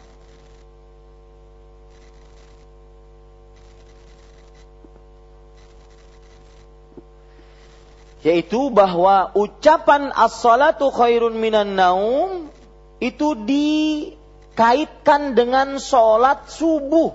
Nah. Dikaitkan dengan sholat subuh.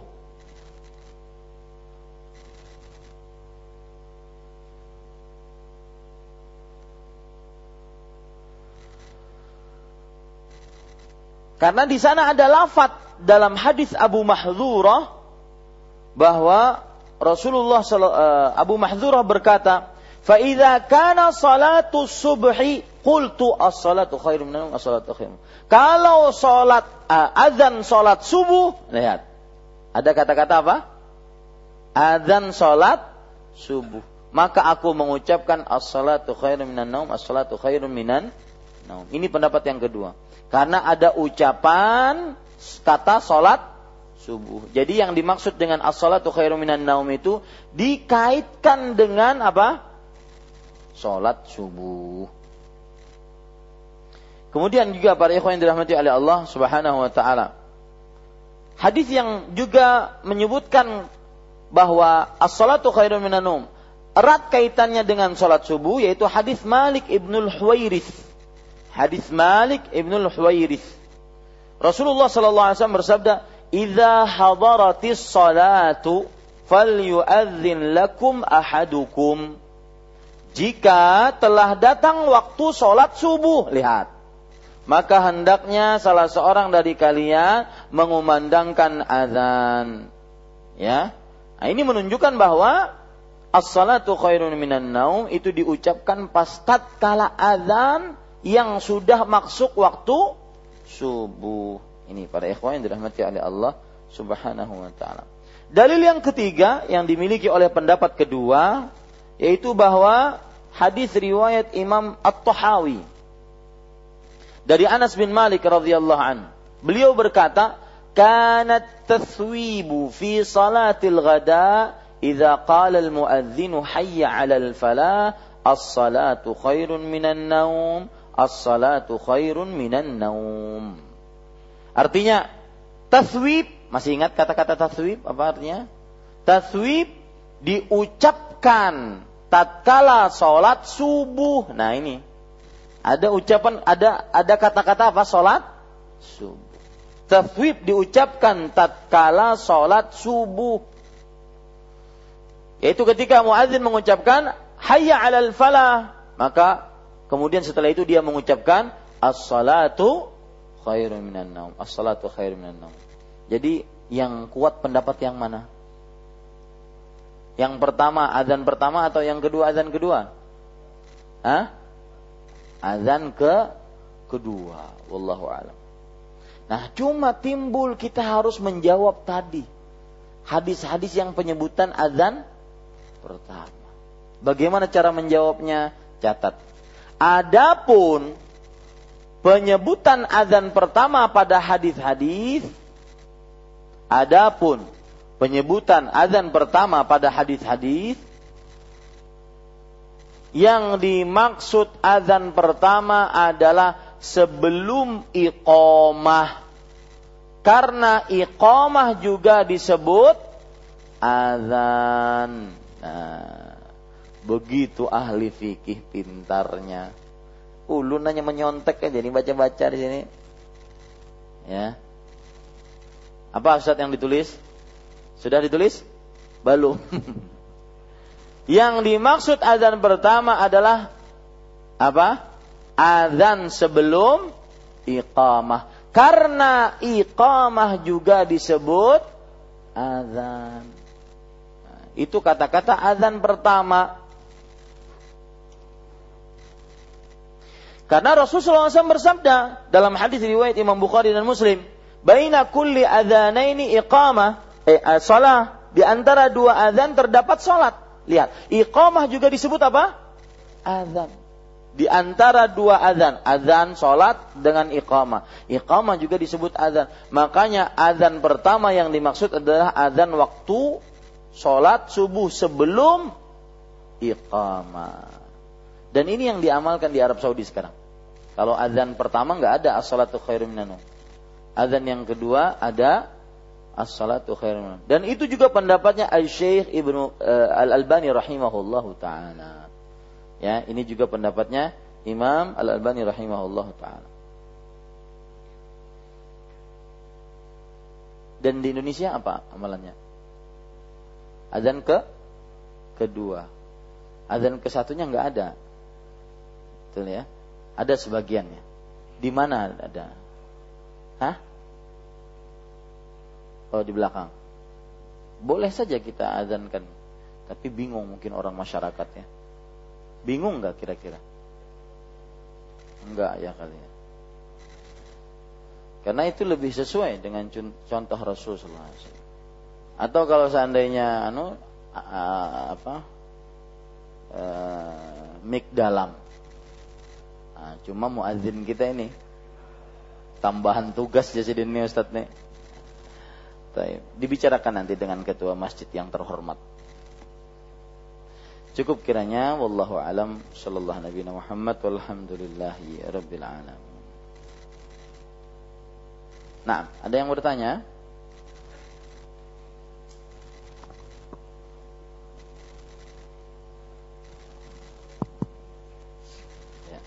Assalamualaikum warahmatullahi wabarakatuh. Waalaikumsalam warahmatullahi wabarakatuh. Batuk kakak. Parau suaranya. Nah. Lupa nanya apa tadi. Dipotong misalnya. Uh, Ustaz, saya ingat mungkin hampir 20 tahun yang lalu ada sebagian masjid di Banjarmasin dalam tanda petik itu suatu organisasi kemasyarakatan keagamaan pada saat dia disuruh menyampaikan azan yang kedua atau iqamah dia melafazkan dengan seperti bunyinya gini Allah Akbar la ilaha jadi Allah Akbarnya cuma sekali. Apakah hal itu di, di, uh, di, apa, di benar, menurut pendapat mereka apakah itu memang tidak mengapa? Yang pertama. Yang kedua pada saat kita azan yang kedua apakah kita menjawab juga seperti qad qamatis shalah dengan kalimat yang dilafazkan oleh muazin. Yang ketiga barangkali kaitan dengan azan juga. Pada saat muazin menyampaikan as-salatu khairum minan naum, itu jawaban kita yang mendengar bagaimana? Terima kasih. Ya. Assalamualaikum warahmatullahi wabarakatuh. Waalaikumsalam warahmatullahi wabarakatuh.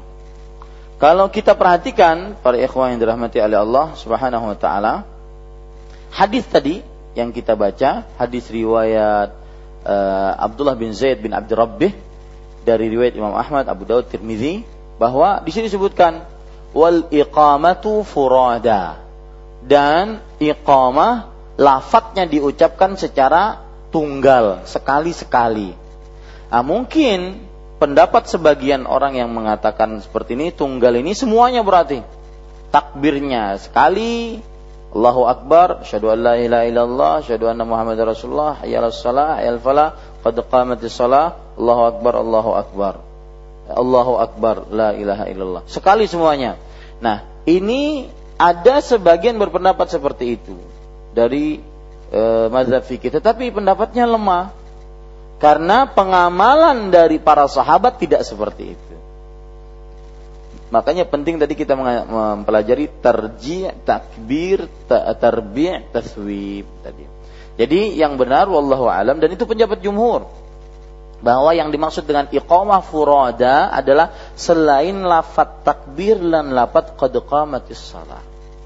Ya, iqamah furada artinya iqamah lafadznya diucapkan sekali-sekali selain lafat takbir dan lafat qad qamatis salah. Wallahu a'lam. Pendapat kedua eh pertanyaan kedua tentang eh, salah. Apa ucapannya? Maka lihat hadis Rasul. Idza qala al-muadzin falyaqul mithla ma yaqul muadzin. Idza adzana al-muadzin fayaqulu ma yaqul muadzin. Jika seorang mengumandangkan azan, maka hendaknya yang mendengar azan hendaklah dia mengucapkan seperti yang diucapkan oleh muad muadzin. Ya. Jadi ketika kita mengucapkan uh, uh, mendengar azan Allahu Akbar Allahu Akbar kita pun mengucapkan Allahu Akbar Allahu Akbar. Kemudian kita mengucapkan ash, uh, asyhadu an la ilaha illallah kita ucapkan asyhadu an la ilaha illallah. Hayya 'ala shalah, hayya 'al falah ada ucapan tersendiri. Itu apa? La haula wala quwata illa billah. Berdasarkan hadis Nah, adapun qad qamatis salah, maka ini belum ada hadis sahih yang menunjukkan ada bacaan lain. Maka tetap kembali kepada hadis awal. Jika muadzin mengumandangkan azan, maka ucapkan seperti yang diucapkan oleh muadzin, yaitu mengucapkan apa? Qad qamatis salah. Itu. Kemudian pertanyaan yang ketiga yaitu tentang as-salatu khairun minan naum. Ada hadis disebutkan oleh para ulama tentang uh, ucapan as-salatu khairun minan naum yaitu sadaqta wa bararta wa ana ala dzalika syahidin. Maka wallahu alam para ikhwan dirahmati oleh Allah ini belum ada hadis yang sahih yang menunjukkan akan hal itu. Bahkan yang ada adalah Idza sami'tumun nida fal faqulu mithla ma yaqulul muadzin. Jika kalian mendengar azan, maka ucapkan seperti yang kalian dengar dari azan tersebut. Eh belum ada yang saya ketahui wallahu alam uh, uh, ucapan ataupun jawaban atas uh, ucapan as-salatu khairun minan naum.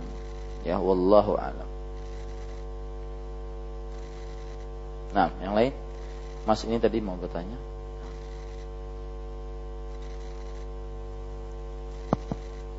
Assalamualaikum warahmatullahi wabarakatuh. Waalaikumsalam warahmatullahi nah. Bagaimana tentang azan setelah bayi dilahirkan? Uh, ya, sekian dan terima kasih. Bayinya yang azan? Bukan, orang tuanya. Orang tuanya. Oh, iya. Ya.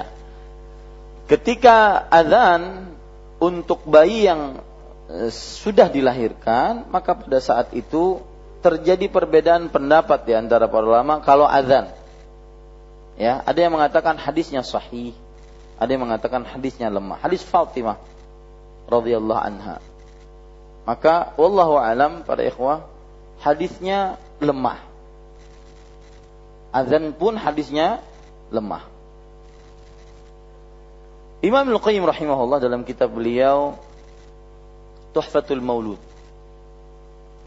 Beliau menyebutkan bahwa hikmah dari diucapkannya azan ketika bayi sudah dilahirkan adalah bahwa yang pertama kali dia dengar adalah kalimat tauhid agar menetapkan iman. Dan ini pendapat beliau yang membenarkan atau mensahihkan hadis azan untuk uh, imam. Eh untuk siapa? Untuk bayi yang sudah dilahirkan. Tetapi wallahu alam hadis tersebut lemah. Ya, belum bisa diamalkan. Yang bisa diamalkan malah adalah mengucapkan kalimat atau doa-doa perlindungan, minta perlindungan kepada Allah untuk bayi tersebut. Misalkan ucapan U'idzuka bi kalimatillahi tammat min syarri ma khalaq. Karena Rasulullah sallallahu alaihi wasallam dan juga Maryam alaihissalam disebutkan dalam Al-Qur'an, ibu Maryam ketika lahirnya Maryam melindungkan Maryam kepada Allah dari gangguan syaitan. Itu yang lebih nyunnah. Ya. Taib. Kemudian itu azan saja. Kalau azan di telinga kanan, azan eh, iqamah telinga kiri, ini hadisnya lemah sekali bahkan cenderung palsu. Nah, jadi ada tingkatan. Kalau kita berbicara tentang azan saja, mau di telinga kanan telinga kiri bukan urusan. Yang penting ada bayi keluar, oe-oe diazankan. Ya, maka pada saat itu terjadi khilaf di antara ulama. Ada yang mensahihkan berarti dia mengamalkan. Tapi wallahu alam saya lebih condong kepada melemahkannya dengan beberapa e, fatwa dan juga penelitian hadis dari para ulama hadis. Adapun kalau telinga kanan diadzankan, iqamah telinga kiri, maka ini hadisnya cenderung lemah sekali. Jadi di situ ada dua hukum, ya. Wallahu alam. Yang juga belum ada contohnya yaitu ketika menguburkan mayat azan. Belum ada contohnya juga yaitu ketika orang tua hendak naik haji di muka rumah. Azan. Ini belum ada contohnya juga dari hadis Rasul Shallallahu Alaihi Wasallam. Nah, ada yang lain? Silakan. Nah, saat yang pertama, eh, apakah menjawab azan juga disyaratkan kalau azannya kita dengar dari media? Yang itu cuma rekaman saja. Kemudian yang kedua, gimana hukumnya dengan uh, suara azan dijadikan alarm? Apa? Alarm alarm handphone. Ah. Dijadikan alarm azan. Yang pertama yaitu kalau azannya dari media radio, televisi, maka apakah kita menjawab? Lihat hadis Rasul, "Idza sami'tumun nida." Jika kalian mendengar kumandangan azan. Di sini nida di sini adalah kumandangan azan yang memang dia sedang berkumandang. Bukan yang dari radio ataupun dari dari live. Ya, yang sedang terjadi. Itu yang kita jawab.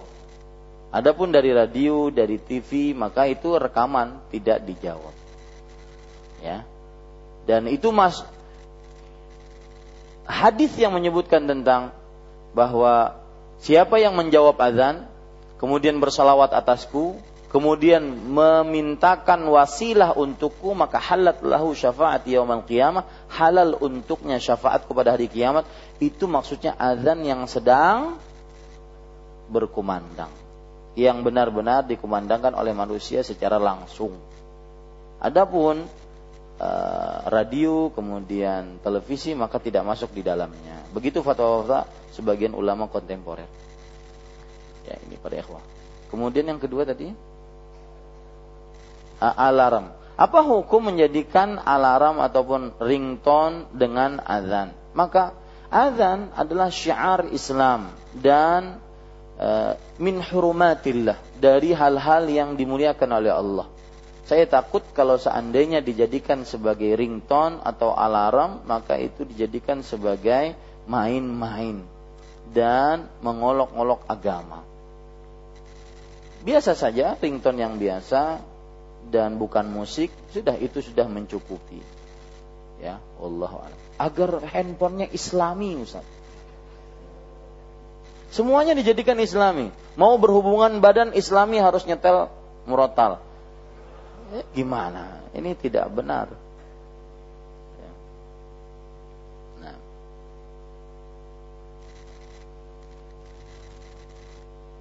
Untuk tadi saya tambahkan e, lebih penguat lagi. Lihat perkataan kata sodakta wa bararta. Kalau kita mendengar as-salatu khairul minan naum. Sodakta wa bararta. Para ulama e, me, ulama fikih terutama mereka menganjurkan ucapan itu sodakta wa bararta Akan tetapi tidak ada dalil dan menyelisih hadis sahih. Yaitu faqulu mithla ma yaqul muadzin. Ucapkan sebagaimana yang diucapkan oleh yang mengumandangkan azan. Lihat sekarang perkataan Al-Hafidh Ibnu Hajar dalam kitab Al-Talqis Al-Habir. At-Talkhis Al-Habir. Dan beliau ini bermadhab syafi'i. Beliau mengatakan, La asla lima zakarahu fi as-salatu khairun minan naum. Tidak ada asal hukumnya kalau seandainya ada uh, jawaban atas as-salatu khairun minan naum. Sodak wa barata. Nggak ada asalnya. Arti nggak ada asalnya itu, ente cari dari kitab mana aja nggak ada hadisnya gitu. Ya, ini bukan hanya palsu lagi, nggak ada asalnya. Kalau palsu itu kan ada dalam kitab apa gitu. Ini dicari hadisnya nggak ada, nggak ada asalnya. Dari mana? Allah alam. Ya. Kemudian Imam As-San'ani rahimahullah dalam kitab uh, Subulus Salam mengatakan, وقيل يقول في جواب التثبيت صدقت وبرت وهذا استحنان استحسان من قاله وإلا فليس فيه سنة تعتمد Beliau mengatakan As-San'ani bahwa dikatakan jawaban sodak uh, as-salatu khairun minan adalah sodak tawabarota ini adalah hanya sebatas anggapan baik dari sebagian orang yang mengucapkannya. Padahal tidak ada sama sekali sunnah yang dijadikan dalil. Nah ini. Jadi jangan ragu setelah ini. Sodak tawabarota itu bukan uh, belum ada hadisnya. Ya yang benar adalah as-salatu khairun minan jawab seperti yang diucapkan oleh muadzin. Cukup kiranya kita cukupkan dengan kafaratul majlis. Subhanakallah bihamdik asyhadu an la ilaha illa anta astaghfiruka wa atubu ilaik. Wassalamualaikum warahmatullahi wabarakatuh.